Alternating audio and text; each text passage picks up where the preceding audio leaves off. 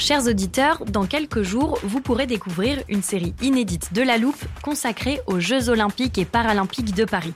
À trois mois de la cérémonie d'ouverture, on s'est demandé comment réussir ces JO. Les transports sont-ils prêts à affronter les milliers de touristes? Le dispositif de sécurité est-il suffisant? L'enthousiasme sera-t-il finalement au rendez-vous? Pour répondre, on plonge durant cinq épisodes dans les archives des éditions précédentes, accompagnés des journalistes de l'Express. C'est à retrouver à partir du 13 mai sur toutes les plateformes d'écoute. It's that time of the year. Your vacation is coming up. You can already hear the beach waves, feel the warm breeze, relax, and think about work. You really, really want it all to work out while you're away. Monday.com gives you and the team that peace of mind. When all work is on one platform and everyone's in sync, things just flow wherever you are. Tap the banner to go to Monday.com.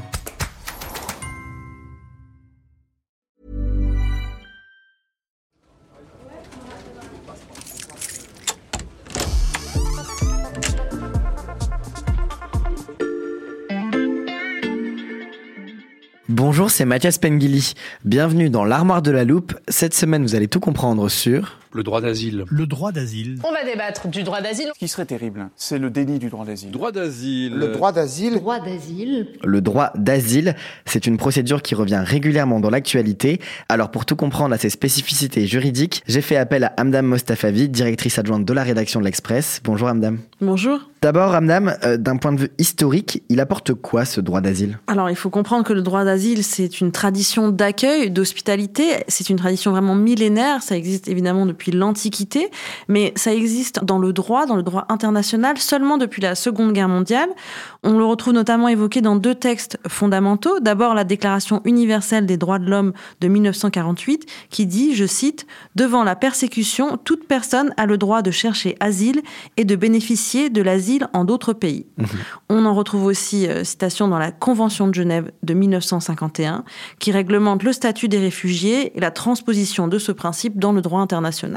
Je vais donc reprendre les termes de ces deux traités. Quel type de persécution faut-il fuir pour en bénéficier? Alors quand on a dans cette déclaration toute personne persécutée en raison de son action en faveur de la liberté, typiquement cela évoque des opposants politiques dont la vie serait menacée dans leur pays, mais aussi de manière plus générale toute personne dont la vie serait menacée en raison de son appartenance à un groupe spécifique. Ça peut être quelqu'un qui appartient à une minorité ethnique persécuté, quelqu'un dont la vie est menacée en raison de son orientation sexuelle, par exemple. À l'origine, le droit d'asile était accordé assez largement à beaucoup de monde, mmh. mais c'est vrai qu'avec le temps, comme de plus en plus de gens l'ont sollicité chaque année, il y a eu en fait dans les pays occidentaux des sortes de procédures de tri pour savoir à qui on accorde le droit d'asile et à qui on le refuse. Et si on s'intéresse au cas de la France en particulier, comment quelqu'un peut-il obtenir le droit d'asile? En France, on a un organisme spécifique, c'est l'OFPRA, l'Office français de protection des réfugiés et apatrides, qui s'occupe justement d'attribuer ou non le droit d'asile. C'est un établissement public qui est directement rattaché au ministère de l'Intérieur. En résumé, quelqu'un qui voudrait obtenir le statut de réfugié doit pour cela faire une demande à l'OFPRA.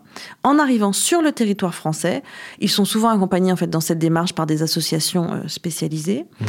L'OFPRA examine alors le dossier du demandeur et après il y a deux solutions, soit l'asile est accordé, soit il est refusé. Alors, que se passe-t-il lorsque l'asile est accordé? Lorsqu'il est accordé, le demandeur obtient le statut de réfugié et un titre de séjour.